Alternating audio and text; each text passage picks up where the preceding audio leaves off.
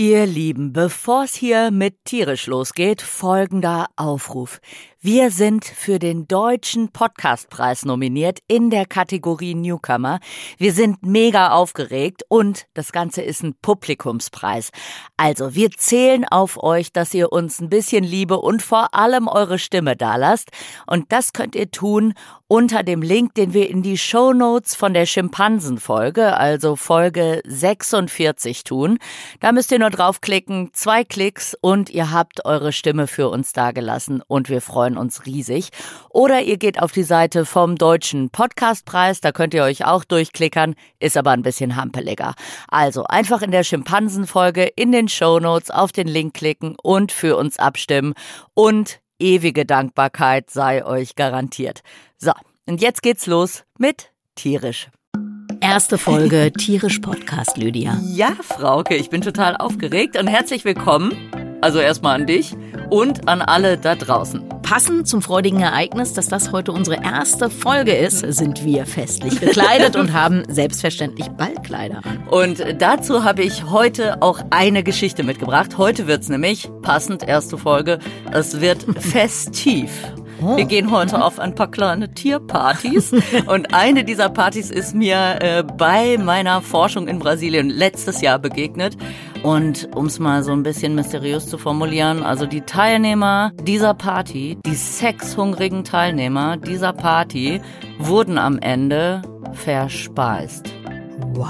Ja. Und du, Frauke, was bringst du so Also mit? ich habe auch eine krasse Party dabei. Bei meiner Party kann man davon ausgehen, dass die schon dem Tyrannosaurus Rex den Angstschweiß auf die Stirn getrieben hat. Uh, das klingt ja sehr vielversprechend. Ich würde sagen, geht los. Genau.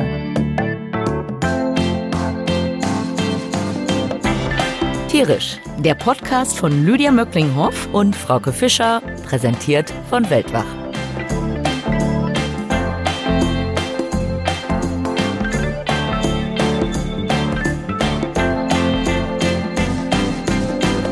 Da sind wir, Frauke. Wie schön. Und jetzt können wir endlich mal so richtig über Tiere reden. Genau.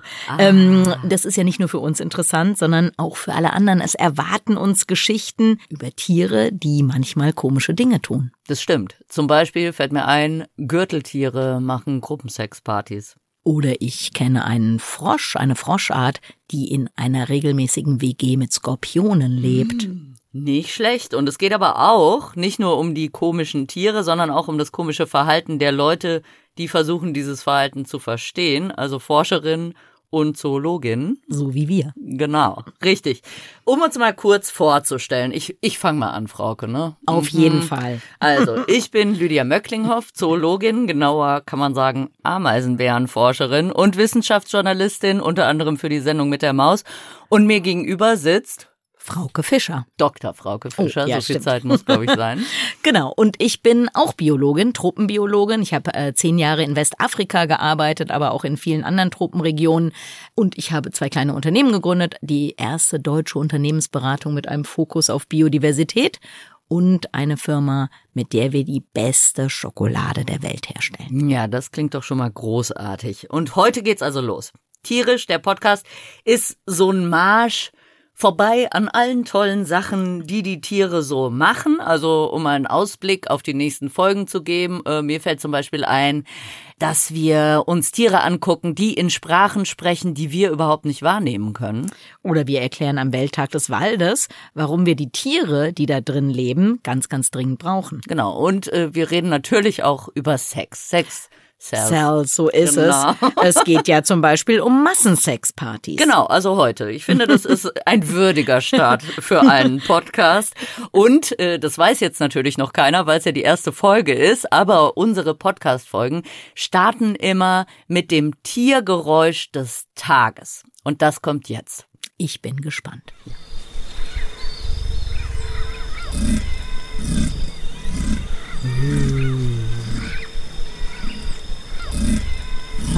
Klingt krass, ne? Das klingt ganz schön furchteinflößend. Aber hallo. Und was ist es? Hast du eine Idee?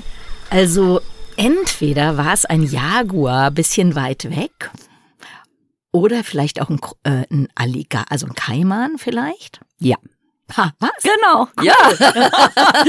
Tausend Punkte. Ein äh, Brillenkaiman aus dem Ach, komm. Pantanal. Super. Genau, und die machen ihre Revierrufe und das ist echt krass. Also man hört ja am Anfang, äh, wir können es ja nochmal abspielen, weil es so schön war. Also und die machen ja am Anfang, hört man ja dieses total tiefe Grollen. Mhm. Und da ähm, haben sie die, die, so Wasser auf dem Rücken, dass sie dann so sprinkeln Mhm. Ja. lassen. Das sieht total abgefahren aus. Cool. Wir haben mal aus Versehen ein Nilkrokodil gefangen. Eigentlich wollten wir Leoparden. Wir wollte wollten eigentlich äh, Leoparden Moment fangen mal. in Afrika. Oh, Haben aus Versehen ein Nilkrokodil gefangen und das hat auch so gemacht. Aber scheinbar um uns zu drohen. Ah. Ja, ich kenn's nur als Revierruf. Also das ist ja bei den Kaimanen tatsächlich ein Revierruf. Mhm. Und die Kaimane, Frauke, die werden uns heute noch begegnen in Oho. dieser Folge. Äh, Wir reisen nämlich nach Brasilien ins Pantanal. Da erforsche ich ja seit mittlerweile einer ziemlich langen Zeit. ich überlege Überleg, gerade, äh, es sind zwölf Jahre. Erforsche ich da allgemein die Säugetiere mit Kamerafallen und aber im Speziellen den Ameisenbären. Ich erinnere mich. Ja, ne? Weil du bist da dran äh, nicht ganz unschuldig. Das können wir hier jetzt am Anfang mal erzählen, warum wir uns hier jetzt eigentlich gerade gegenüber sitzen. Wir kennen uns nämlich jetzt auch schon seit 180 Jahren oder genauer Ja. sind's 17. Echt? Uiuiui. Ja, krass, ne? Voll verrückt. Hätte ich jetzt auch nicht gedacht. Genau. Soll ich sagen, wie es dazu kam? Verrat doch mal. Ich verrate mal. Ich war äh, in Brasilien. Ein Kollege da hat gesagt, ach, hast du eigentlich mal Lust, einen Ameisenbären zu sehen? Und ich dachte, der macht Witze, weil ich kannte das aus Afrika nur so, dass man sich jede Tierbeobachtung schwer erarbeiten musste. Und er so, nee, nee, komm, wir können da hinfahren in so eine Baumplantage, so eine Akazienplantage und da kannst du dir mal einen angucken. Und ich fand das extrem lustig, weil ähm, ich noch nie ein Wildtier gesehen habe, was nicht weglaufen wollte. Im Gegenteil, wo man selber gucken musste, dass man das nicht, dass man dem nicht ins Gehege kommt. Naja, lange Rede, kurzer Sinn. Wieder zu Hause in Würzburg habe ich gedacht, komm, wir machen da eine Forsch ein Forschungsprojekt raus. Habe erst Weil man muss noch dazu sagen, der Ameisenbär ist natürlich schon ein abgefahrenes Tier, ne? Ein mega abgefahrenes Um Tier. zu erklären, warum du ihm sofort verfallen Ja, bist. genau. Also in erster Linie bin ich ihm tatsächlich sofort verfallen, weil er so super zu beobachten war. Ich kannte das immer nur aus Afrika. Alle Tiere rennen weg, alle Tiere verstecken sich. Da hat der Ameisenbär vielleicht Interesse dran. Kannst du noch mal Ja, irgendwann das mehr ist ja dazu so ein sagen? bisschen die Tragik des Ameisenbären. Die sind ja, eigentlich sind die ja scheu. Die kriegen es halt nicht auf die Reihe, weil die Genau. irgendwie, die kriegen, also die sind halt so äh, Monotasker vor dem Herrn. Also da kennen sich ja eigentlich die Männer vor allem mit aus. Bei den Ameisenbären sind sowohl die Weibchen als auch die Männchen sind eben, sie können sich immer nur auf eine Sache wirklich gut konzentrieren. Genau. Und Genau, und ich dachte, Mann, das ist irgendwie ein super Forschungsobjekt. Man braucht, ähm, ist auch für eine Diplomarbeit gut, man braucht nicht äh, Jahre der intensiven Feldforschung, um sich dem Objekt da irgendwie zu nähern. Oder man sondern, findet halt hauptsächlich den Code. Ich Genau, weiß noch, wir ja, hatten mal so genau. einen Kommilitone, der hat Schneeleoparden erforscht, Genau. der hat halt immer nur Code gefunden. Genau. Und da habe ich gedacht, Mann, das ähm, Ameisenbär irgendwie voll cool. Da, das muss erforscht werden. Und äh, erst habe ich einen Diplomanten gesucht und der suchte dann ja eine Praktikantin und da kamst du ins Spiel. Genau, dann habe ich mich gemeldet. Ich war völlig ungeeignet für die ganze Sache, weil ich gerade erst angefangen habe mit dem Hauptstudium. Ich äh, durfte eigentlich noch gar nicht dieses äh, Praktikum machen. Ich konnte kein Portugiesisch, also ich war der letzte Mensch. Aber ich war auch tatsächlich die einzige Person, die sich auf diese äh, Ausschreibung gemeldet hat. Deswegen Was aber auch- musstest du mich nehmen. Ja, das war genau. Es war irgendwie, man sollte über, man sollte relativ schnell und über Weihnachten wegfahren und Genau. da gab es kein großes Interesse. Genau, also ich bin gefahren, es gab natürlich Tränen unterm Weihnachtsbaum. So, und seitdem erforsche ich auf jeden Fall den Ameisenbären, weil genau wie du bin auch ich dem Ameisenbären natürlich sofort total verfallen. So ein abgefahrenes Tier, diese Bananenschnauze, der buschige Schwanz. Also äh, ich warne vor, wir wollen hier ja in diesem Podcast über sehr, sehr viele verschiedene Tierarten und Verrücktheiten des Tierreichs äh, sprechen, aber es wird auch immer wieder mal der Ameisenbär äh, bei vorkommen, weil der auch so ein gutes Beispiel ist. Genau, der ist so ein ganz Beispiel für ist. So, viele Absurditäten. Dann habe ich angefangen in Nordbrasilien, das war dein Projekt und äh, bin mittlerweile aber im Pantanal. Das Pantanal ist ein riesiges Feuchtgebiet im Westen Brasiliens an der Grenze nach äh, Bolivien und Paraguay, so groß wie Großbritannien tatsächlich. Und dort forsche ich eben an Säugetieren und an Ameisenbären. Aber wenn man so lange irgendwo ist, also ich bin jetzt seit zwölf Jahren eigentlich, ist mein Studiengebiet das immer gleiche. Und wenn man so lange irgendwo ist, äh, dann sieht man einfach auch die verrücktesten Sachen. Und das Pantanal ist eben Feuchtgebiet, aber so ein ganz, ganz dynamisch. Es hat so eine äh, Trockenzeit und es hat eine Regenzeit, die sich so miteinander abwechseln. Und das ist auch jedes Jahr anders. Und tatsächlich, also jetzt wird's auch so ein bisschen traurig. Tatsächlich wird es halt immer trockener äh, in den letzten Jahren. Also die Tendenz ist, wissenschaftliche Studien sagen, in 50 Jahren könnte das Pantanal bis zu 30 Prozent trockener werden. Das ist natürlich eine Katastrophe. Und letztes Jahr war es echt schlimm. Also da haben wir, da waren alle Seen ausgetrocknet. Mhm. Eigentlich sieht die Landschaft in meinem Studiengebiet so aus, wir haben einen Fluss, wir haben äh, total viele Seen, die eben dann von ganz vielen Tieren bewohnt werden, von ganz vielen Fröschen, Kröten von Reihern, die das Ganze fressen und so weiter. Und das war alles ausgetrocknet und ganz viele Tiere waren eben gar nicht mehr da. Also weil das eben trocken war. Und dann hat's geregnet. So. Und wir wollen ja heute nicht so sofort mit dem total deprimierenden Zeug anfangen, sondern mit dem Guten. Dann hat's nämlich geregnet und dann startete die unfassbare Tierparty bei mir vor der Hütte. Also es war echt abgefahren, weil ich war zu Hause äh, draußen hat's geplästert ohne Ende, äh, geschüttet. Äh, geplästert ist Kölsch. okay. Und auf einmal habe ich gedacht, was ist das denn für ein Geräusch? Und es wurde immer lauter. Und das hören wir uns jetzt nochmal an. Mhm.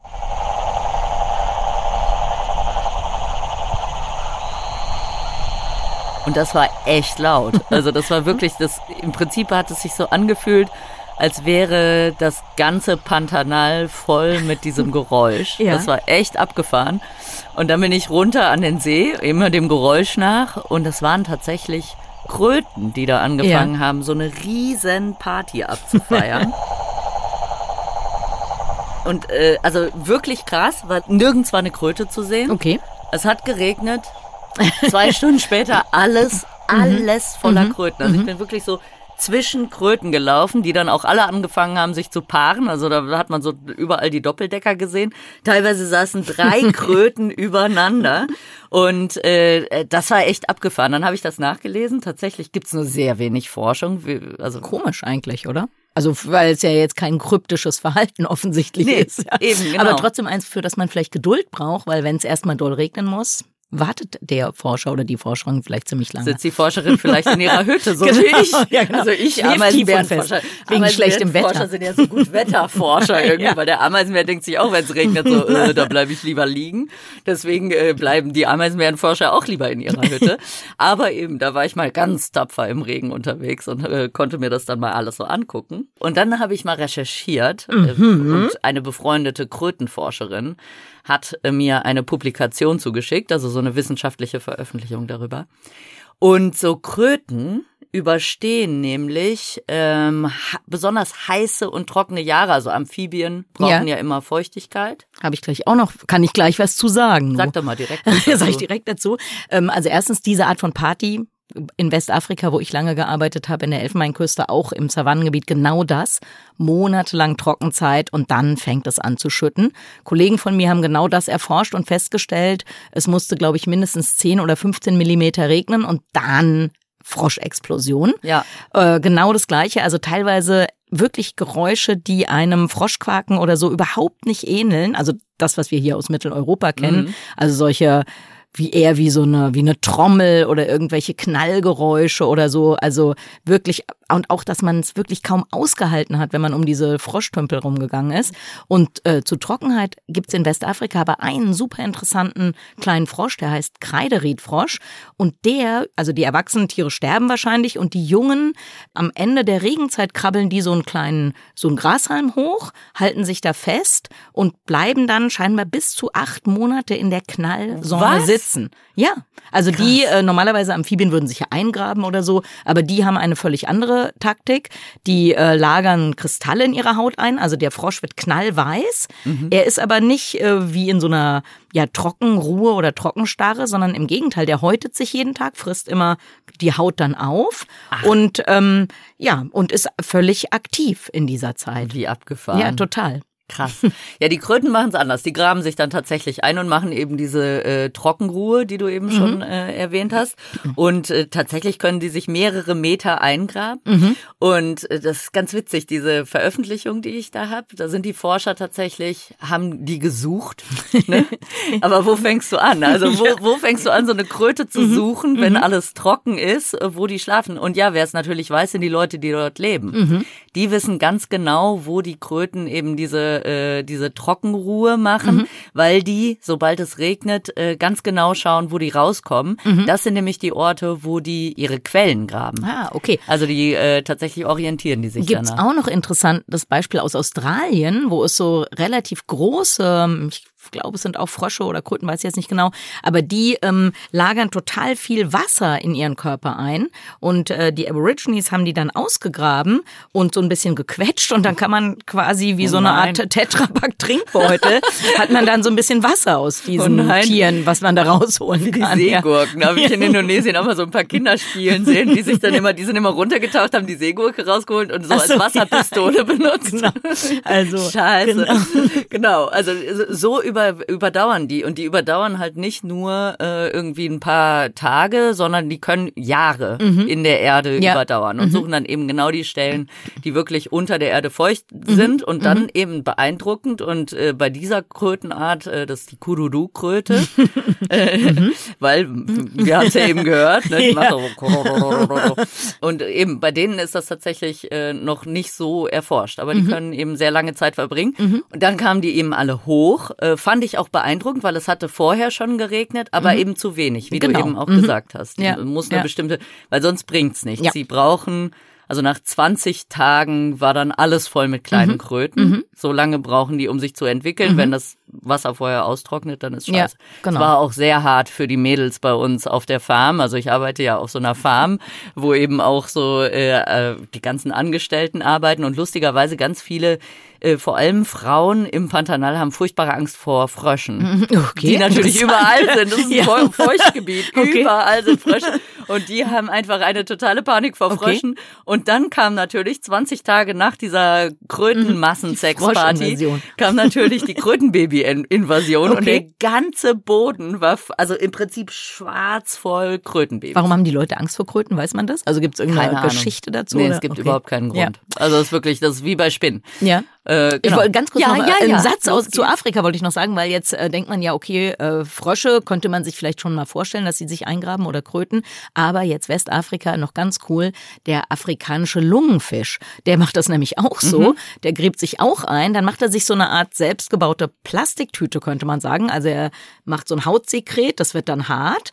Ähm, und dann ist er da so U-förmig, also der ist so ein bisschen wie ein Aal sieht er vielleicht ein bisschen aus. Und dann macht er sich dazu so ein U in seiner Tüte, atmet nach oben mit seiner Lunge und interessanterweise der afrikanische Lungenfisch, also erstens kann das auch monatelang in dieser Tüte da eingegraben aushalten und er ist das, was man einen obligaten Luftatmer nennt. Das ist also ein Fisch, der an die Oberfläche tauchen, schwimmen muss, um Luft einzuatmen. Ein Fisch, der ertrinkt, wenn man ihn am Auftauchen hindert. Verrückt. Genau. Genau. Und also so mit diesem Kokon, das machen die Kröten auch so. Mhm. Äh, also ja. viele Kröten und Frösche häuten sich dann mhm. und lassen die Haut um sich rum und dann mhm. das bildet dann sozusagen ein Kokon, mhm. vor, das vor dem Austrocknen schützt. Ja. Und die fahren auch ihren Stoffwechsel um bis zu 80 und mehr ja. Prozent runter. Also ist schon echt abgefahren. Und dann kam aber der zweite Teil noch der Krötenparty. also erstmal wurde, okay. wurde, also wir spulen jetzt nochmal zurück, jetzt äh, von den Babys zurück zu der Zeit, wo die alle aufeinander saßen und mhm. dann gab es auch wirklich diese Dreierpacks mhm. irgendwie ja. und so. Und dann rannte ich da zwischen den Kröten rum und auf einmal ging die Kaiman-Invasion los. Und das war echt abgefahren, weil natürlich waren da nirgends mehr Kaimane, ja. äh, weil der See war ausgetrocknet mhm. seit Monaten. Die waren alle am Fluss mhm. und die haben das gewusst. Die haben okay. das halt auch gehört. Mhm. Ne? Also die können ja auch relativ gut hören. Möglicherweise auch gerochen. Kaimane mhm. haben sehr mhm. guten Geruchssinn.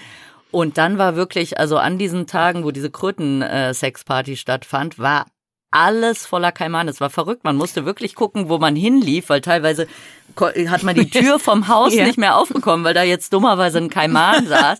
Wir, wir sind halt genau zwischen Fluss und diesem See und die sind alle mhm. rübergelaufen, um diese Aber Kröten zu fressen. So ein Kaiman ist für den ja eher wie so ein, Sna also viele Snacks, also wie so eine Art Erdnussflip, oder? Weil das, Nein, weil das sind ja relativ kleine Kröten oder sind die Ja, so aber klein? die Kaimane sind auch nicht so riesig. Okay. Also die okay. sind tatsächlich, die sind mhm. so zwei Meter lang. Das liegt auch noch so ein bisschen daran, dass die hart gejagt wurden mhm. in den 70ern mhm. noch. Das mhm. heißt, mit einer Selektion auf kleinere Kaimane. Ne? Mhm. Deswegen im Moment, also die sind nicht so riesengroß okay. und die Kröten sind auch echt fett, muss ah, man sagen. Also ich habe diesen einen, der da diesen äh, diese Kröte gefressen hat, äh, der hatte gut was zu beißen. Okay. Und dann muss man natürlich hoffen, ja. dass die Kröte wenigstens Aha. schon mal ihre Eier gelegt ja. hat und befruchtet und so. Mhm. Und dann können die Kaimane die ja gerne fressen. Mhm. Aber das war schon krass. Also es war wirklich wie eine Party, auch allgemein, ja. nachdem dieser erste starke Regen kam alle Tiere haben einfach ja. gefeiert. Also mhm. es ging ab, die, auch die Vögel, ein ja. Lärm und alle ja. haben sich gefreut. So, meine Party. Bitte genau. schön, Frau. Meine Party. Wir gehen nach West. Jetzt genau. reisen wir nach Afrika. Jetzt reisen wir nach Westafrika. Eigentlich war ja dein Ökosystem und mein Ökosystem mal benachbart vor der Kontinentalverschiebung, könnte man sagen. Seitdem haben sich die Sachen da so ein bisschen auseinanderentwickelt. Auseinandergelebt. Man hat sich einfach so mit der genau, Zeit lebt man sich genau. auseinander. Genau. Wir sind Afrika einfach nicht mehr so eng. Genau. Ja, genau. Und ich habe ähm, zehn Jahre in Westafrika gearbeitet, im Komoe Nationalpark in der Elfenbeinküste und ich habe ja eben schon angerissen, also wir hatten auch natürlich diese erste Regenparty Party. Und ähm, ja, auch super interessant mit den Fröschen etc. Und dann äh, die Party, äh, auf die ich aber hier zu sprechen kommen möchte, die ist äh, sozusagen hochgradig gefährlich. Hat auch was mit Regen zu tun. Also in der Regenzeit ähm, hört und sieht man nichts. Und wenn es zum ersten Mal regnet, dann explodieren nicht nur die Froschpopulationen, sondern auch ähm, bestimmte Insekten. Und mhm. zwar Einmal Termiten, super interessant auch. Also wir hatten äh, da wahrscheinlich die größten Termitenhügel, die es überhaupt gibt. Über sechs Meter konnten die wow. hoch werden, also riesige Dinger. Und die sind ja in der Trockenzeit, könnte man sagen, zu betoniert. Also wirklich super hart kommt man nicht ran. Wenn es richtig anfängt zu regnen, dann öffnen die in diesen Termitenhügeln so kleine Öffnungen, ähm, damit die Geschlechtstiere, also die geflügelten Männchen und Weibchen, äh, frei werden und ja, dann fliegen die und wenn und die. Und so synchronisieren die das, indem äh, sozusagen genau. automatisch mit dem Regen, weil dann genau. sozusagen die Öffnung. Äh, genau, dann äh, wird drin, äh, hier es regnet aufs Haus, sozusagen, mach mal die Deck, mach mal das Fenster auf, so ungefähr. genau, und dann ähm, gibt so, bilden sich so Tandems nennt man das, also ein Männchen, ein Weibchen von diesen Termiten. Und die, genau, die Party ist natürlich erstmal für alle, die Termiten gerne fressen. Denn ähm, Termiten, also diese Geschlechtstiere, die können eigentlich großartig beißen, stechen tun die sowieso nicht. Äh, das heißt, mega Party für alle. Übrigens Lecker, ein Grund, warum man glaubt, dass ähm, Termiten hauptsächlich nachts schwärmen, denn die einen, die super mhm. Party machen könnten, wären ja Vögel. Die sind tagaktiv, das heißt, mhm. denen geht man schon mal aus dem Weg, wenn man nachts schwärmt. Das stimmt. Bleiben natürlich Kröten, äh, alle möglichen ähm, Eidechsen etc., die nachtaktiv genau. sind. Da kann ich ja mal ganz kurz ja. was aus dem Pantanal erzählen. Daher ist das nämlich auch, äh, auch mit Termiten, aber vor allem mit den Eintagsfliegen ist das total mhm. krass. Ne? Mhm. Also die legen ihre Eier ja in den Fluss und dann ist irgendwie ein Abend ist auf dem Fluss äh, total was los mit den ganzen Eintagsfliegen und dann sammeln die sich an den Lampen von den Häusern. Und mhm. wir haben mal abends gedacht, wir machen schön Pizza. Wir hatten so einen Pizzaofen draußen ja. und waren dann irgendwie mitten am Pizza machen. Mhm. Und dann ging das halt los, dass diese ganzen Eintagsfliegen zu uns kamen mhm. und wir waren halt wirklich in diesem Megaschwarm und die sterben dann halt. Ne? Ja. Also die leben mhm. ja nur irgendwie mhm. einen Tag, zwei Tage. Und dann fielen die alle runter und lagen, also auf dem Boden war wirklich so ein mhm. Zentimeter tiefer Teppich. und dann kamen halt lauter Vogelspinnen und okay. so riesige Wasserkäfer, ja. die dann da echt so durchgepflügt sind. Also wirklich ja. so langsam durchgelaufen mhm. und sich wirklich da also voll gestopft mit, genau. dachtest, gleich platzen diese ja. ganzen Vogelspinnen. Also das hatten noch. wir, also wir hatten das dann mit Kröten, aber lustig, weil du vom Essen sprichst, denn diese Termiten kann man essen, also auch als Mensch. Ähm, das ist jetzt nicht unbedingt was, wo man sagen würde, oh schade, dass es das in Mitteleuropa nicht gibt, hat man echt mal Lust drauf. Aber ähm, diese, also in Afrika ist das gang und gäbe, die zu essen. Also man sammelt die und dann rubbelt man die so, also die, die sind dann auch, sterben auch sehr schnell, dann rubbelt man die, dann gehen die Flügel sehr leicht ab und dann brät man die in der Pfanne so ein bisschen mit, mit Knoblauch und ein bisschen Salz. Mm. Dann ist es so ein bisschen wie salzige Chips oder so. Oh. Ähm, also wir haben auch ein bisschen mit Party gemacht. Genau, aber die eigentliche Party, von der ich reden wollte, also diese Termitenparty, die ist dann für, ähm, ja, für Kröten, für Eidechsen, ist das ähm, wahrscheinlich auch für Fledermäuse, ist das einfach die super Fressparty und genau, stört aber keinen so groß. Aber es gibt noch mit einsetzendem Regen eine andere Art von Party, die, und da komme ich zum Tyrannosaurus Rex oder zu den großen Dinosauriern. Stimmt, da war genau, da war doch was. Mhm. Genau, und zwar Treiberameisen. Also das sind mhm. Ameisen, die so eine ganz besondere Form der Jagd haben. Die jagen in Gruppen und diese Gruppen, also so ein Volk von Treiberameisen in Afrika kann bis zu 20 Millionen Tiere umfassen. Also riesige, riesige Krass. Mengen und die schwärmen dann aus. Äh, Party erstmal für die Ameisen, die fressen quasi alles, was nicht schnell genug wegkommt. Und diese Ameisen, diese Treiberameisen, die das sind. Das merkt man auch teilweise, ne? Wenn auf einmal lauter Tiere ja, geflohen kommen. Ja, genau, da komme ich gleich. Da, genau, da komme ich gleich dazu. Hier. nee, nee, genau, erst nochmal, wie, wie komme ich jetzt hier zum Tyrannosaurus? Ich weiß auch was, ich genau. weiß auch was. genau, also Tyrannosaurus Rex. Ähm, diese, äh, diese Treiberameisen sind auf jeden Fall über 60 Millionen Jahre alt. Also so lange gibt's die schon. Und die großen Dinosaurier, also zum Beispiel Tyrannosaurus Rex, die sind ja vor etwa 66 Millionen Jahren verschwunden. Das heißt, rein theoretisch könnte könnte man sich also vorstellen, dass auch welche von diesen großen Dinosauriern mal in so eine Treiberameisenparty oh gelatscht sind. Für so ein großes Tier ja, ist das in der sagen, Regel äh, aus, genau, ist ausgesprochen unangenehm. Also ist auch uns manchmal passiert. Also man hört es dann schon so, so rascheln und knistern. Und wenn man dann sich ein bisschen auskennt, dann weiß man, oh, Achtung, Treiberameisen. Wenn man sich nicht auskennt, dann denkt man da vielleicht nichts Böses. Wenn man da reintritt, dann fangen die sofort an, einen zu beißen. Ah. Und man kann schnell so ein bisschen in Panik geraten. Und rein theoretisch könnte man sich vorstellen, dass, also wenn man jetzt zu doll in Panik gerät und nicht schnell genug wegrennt, dann würden die auch tatsächlich sehr große Krass. Tiere töten. Ich weiß nicht, ob das eher so Anekdoten sind, aber angeblich sind Treiberameisen, gehören zu den wenigen Feinden von sehr, sehr großen Schlangen, weil wenn diese großen Würgeschlangen, also in Afrika ähm, Felsenpython zum Beispiel, wenn die vollgefressen sind, dann können die selber sich nicht mehr gut bewegen und können nicht mehr schnell abhauen. Und wenn die mhm. Pech haben und ein Treiberameisenschwarm äh, erwischt so eine vollgefressene Schlange, könnte man sich vorstellen, dass sie sogar so eine große Schlange auffressen. Und die fressen das aber dann auch direkt auf, weil von Ameisen kennt man ja mhm. sonst, dass die dann irgendwie mhm. ausschwärmen und das dann in irgendeinen genau. Bau tragen oder ja, sowas. Super interessant, weil nämlich diese Treiberameisen, die haben nicht so richtige ähm, Ameisennester, wie man das mhm. Kennt. Also unsere einheimischen Ameisen, was weiß ich, Waldameisen, die bauen ja so einen schönen Ameisenhügel. Das machen die nicht. Also diese Treiberameisen sind eher so nomadisch unterwegs, aber nachts ähm, oder ab und zu äh, ziehen die sich trotzdem mal zurück und dann bauen die ein Nest aus ihren Körpern. Also das sieht, die halten sich dann alle an ihren Beinen fest. Das Krass. sieht aus wie ein eben eine riesige schwarze Ameisenkugel. Mm. Ist auch besser, wenn man da nicht drankommt, ja, weil dann beißen die einen sofort wieder. Genau. Und die, ähm, also die haben in der Regel zwei unterschiedliche Phasen. Einmal so eine ähm, Schwarmphase, wo sie nachts immer nur diese Kugeln bilden und jeden Tag ausschwärmen. Und dann haben sie so eine stationäre Phase, die haben sie dann, wenn ihre Larven sich verpuppen mhm. und wenn es dann eben an die Fortpflanzung geht, dann ähm, sind sie durchaus mal ein paar Wochen an einem Ort. Ja, sonst müssten sie die alle ja miteinander rumtragen. Genau. Und äh, nochmal zum Partyaspekt, was super interessant ist. In, in Afrika sind die äh, diese Treiberameisen, die gibt's also in, in der alten Welt, also in Afrika, und ähm, die gibt's in der neuen Welt, also Südamerika. Und in Südamerika weiß man, dass es eine Vielzahl von sogenannten Ameisenvögeln gibt, die sich darauf spezialisiert haben, quasi Party zu machen vor dieser Front. Also mhm. die Ameisen schwärmen, dann alle äh, anderen Insekten versuchen und auch kleine Wirbeltiere versuchen irgendwie abzuhauen. Und das bedeutet, dass es eigentlich für viele, also viele Vögel, viele verschiedene Vogelarten gelernt haben, ah, da, mhm. das ist super für mich. Ich äh, gucke da vorne ja. nach Futter. Ja, ja, zum Beispiel auch der Savannenhabicht. Also mhm. der ist eigentlich bekannt äh, im Portugiesischen heißt der Gavião Fumança, also der Rauch mhm. äh, Greifvogel mhm. sozusagen, weil der immer vor den äh, Buschfeuern herfliegt mhm. und genau mhm. das tut, weil da passiert ja. genau dasselbe. Die mhm. ganzen Reptilien ja. und kleine Tiere fliehen und äh, da greift er dann zu, eben mhm. und bei den Ameisen auch. Genau, also das hatten wir natürlich in Westafrika auch, diese Savannenbrände.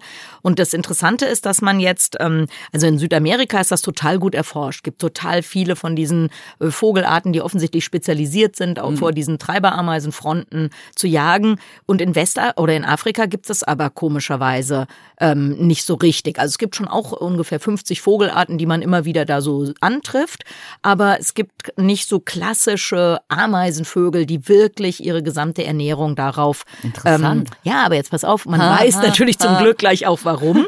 Und zwar ist der Unterschied zwischen diesen afrikanischen Treiberameisen äh, Arten und den südamerikanischen, dass die südamerikanischen immer oberflächenaktiv sind. Also die graben mhm. sich nicht, die, die, die verstecken sich nicht irgendwie unter der Erde. Das heißt, für die Vögel ist immer klar, wo die sind. Mhm. Und das ist in Afrika anders. Diese afrikanischen Treiberameisen, die sind unter Umständen relativ lange auch nur unterirdisch aktiv. Da jagen sie dann Regenwürmer oder unterirdisch, auch zum Beispiel Termiten, andere unterirdisch lebende Tiere.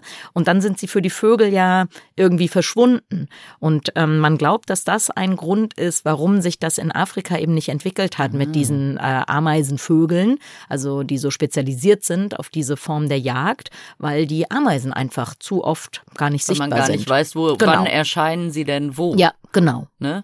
Wobei man das ja von anderen Tieren kennt man das ja, wenn so Massenevents äh, stattfinden, dass dann auf einmal Tiere auch von weit her zusammenkommen. Mhm, genau. Also bei den Lemmingen zum Beispiel, wo dann die Schneeeulen teilweise genau. tausende Kilometer, ja. woher sie es auch immer ja, ja. wissen, fliegen, genau. um sich dann auf die Lemminge Oder zu bei, bei Geiern ist ja auch so. Also Geier, wenn man Aasfresser ist, ist die Ernährung ja ziemlich unvorhersehbar. Wann stirbt jemand wo?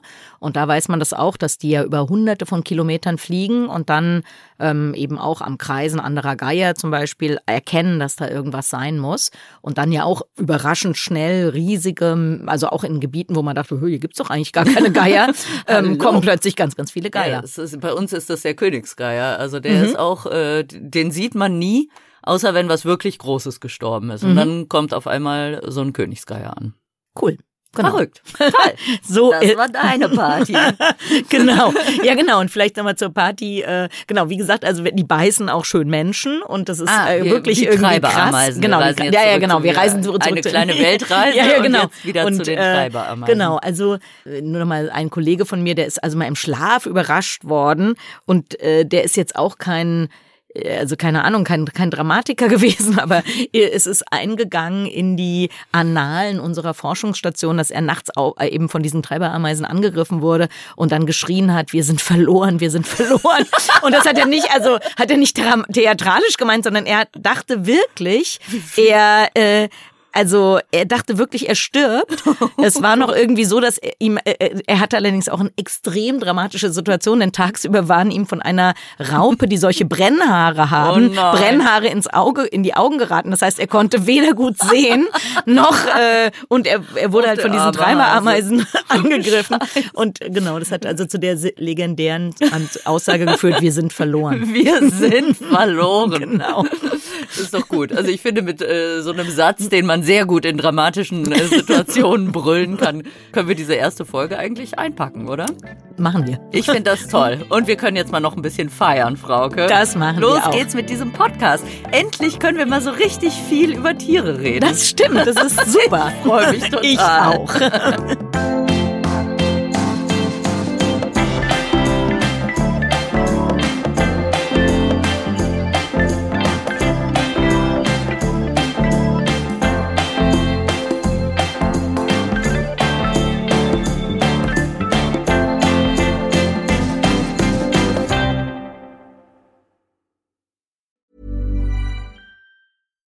deserves the best, and there's no better place to shop for Mother's Day than Whole Foods Market. They're your destination for unbeatable savings, from premium gifts to show-stopping flowers and irresistible desserts. Start by saving 33% with Prime on all body care and candles. Then get a 15-stem bunch of tulips for just $9.99 each with Prime. Round out Mom's menu with festive rosé, irresistible berry chantilly cake, and more special treats. Come celebrate Mother's Day at Whole Foods Market.